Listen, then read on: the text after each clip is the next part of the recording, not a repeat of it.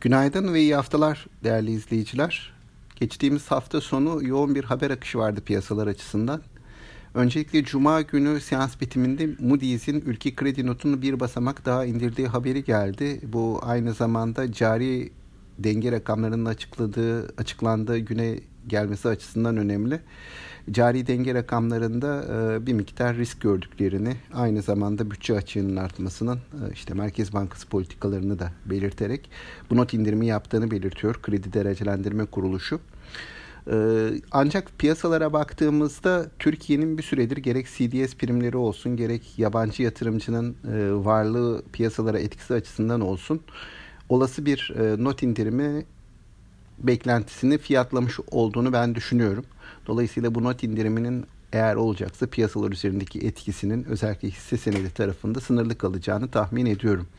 Bunun haricinde yine hafta sonu gelen haberlerden birisi Doğu Akdeniz'de ilgiliydi. Doğu Akdeniz'de e, bu Türkiye'nin doğal gaz arama çalışmaları yaptığı bölgede bulunan gemimiz bakım çalışmaları için e, Antalya'ya e, geldi. Bunun bir fırsat oluşturabileceği iki ülke arasındaki görüşmelerde yani Türkiye Yunanistan arasındaki diplomatik görüşmelerde bir fırsat oluşturabileceği yorumları yapılıyor. Bu anlamda mesajlar da geliyor. Bu hafta içerisinde bu yönde e, bir mesaj trafiği görebiliriz. Bunun da piyasalara bir miktar destekleyici etkisi olabilir diye düşünüyorum.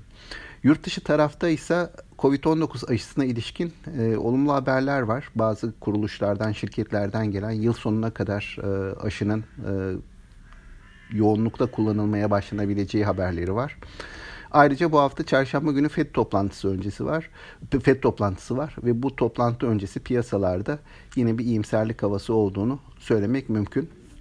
Bu sabah itibariyle yurt dışı açılışlarına baktığımız zaman ABD vadelilerinin ve Çin hisse senetlerinin, e, Asya hisse senetlerinin daha doğrusu artıda olduğunu e, görüyoruz. Burada genelde yurt dışından yorum yapan yabancı analistler iki haftalık sert düşüşün ardından ABD hisse senetlerindeki aşağı yönlü eğilimin sona ermiş olabileceğini de belirtiyorlar. Bu iki haftalık düşüş içerisinde ne oldu diye şöyle bir baktığımızda Nasdaq endeksi yaklaşık %10 kadar kaybetmiş. Diğer endeksler S&P 500 mesela %7'lik bir kaybı var. Ee, dolayısıyla bu dönem içerisinde biz Türkiye olarak, Türkiye piyasaları olarak Amerika'dan e, ciddi anlamda olumlu yönde ayrıştık. Bizim piyasalar yatay seviyelerini korumayı başardılar. Ancak yukarı yönlü trendler olduğu zaman da piyasamız biliyorsunuz yurt dışındaki hareketliliğe çok fazla ayak uydurmuyor. O yüzden bir süredir kendi dinamiklerimizle hareket ettiğimizi söylemek e, mümkün. Bu haftanın beklentilerine baktığımız zaman hani yurt dışı hafta açılışı itibariyle iyi bir e, beklentiyle, iyi iyimserlikle haftaya başlıyor. Bizim tarafta e, bir miktar bu Moody's haberleri hafta başı itibariyle temkinli olma sonucu doğurabilir. Hani bunu dikkate almakta fayda var. Ben e, biraz yurt dışından hani yurt dışındaki alım eğiliminden hafif gerisinde kalabileceğimizi düşünüyorum. Ee, endeks yalnız bu yatay seviyelerini korumaya çalışacaktır. Yani hafta başında sakin bir e, başlangıç yapacağını, hafta içi gelişmelere odaklanacağını tahmin ediyorum piyasanın.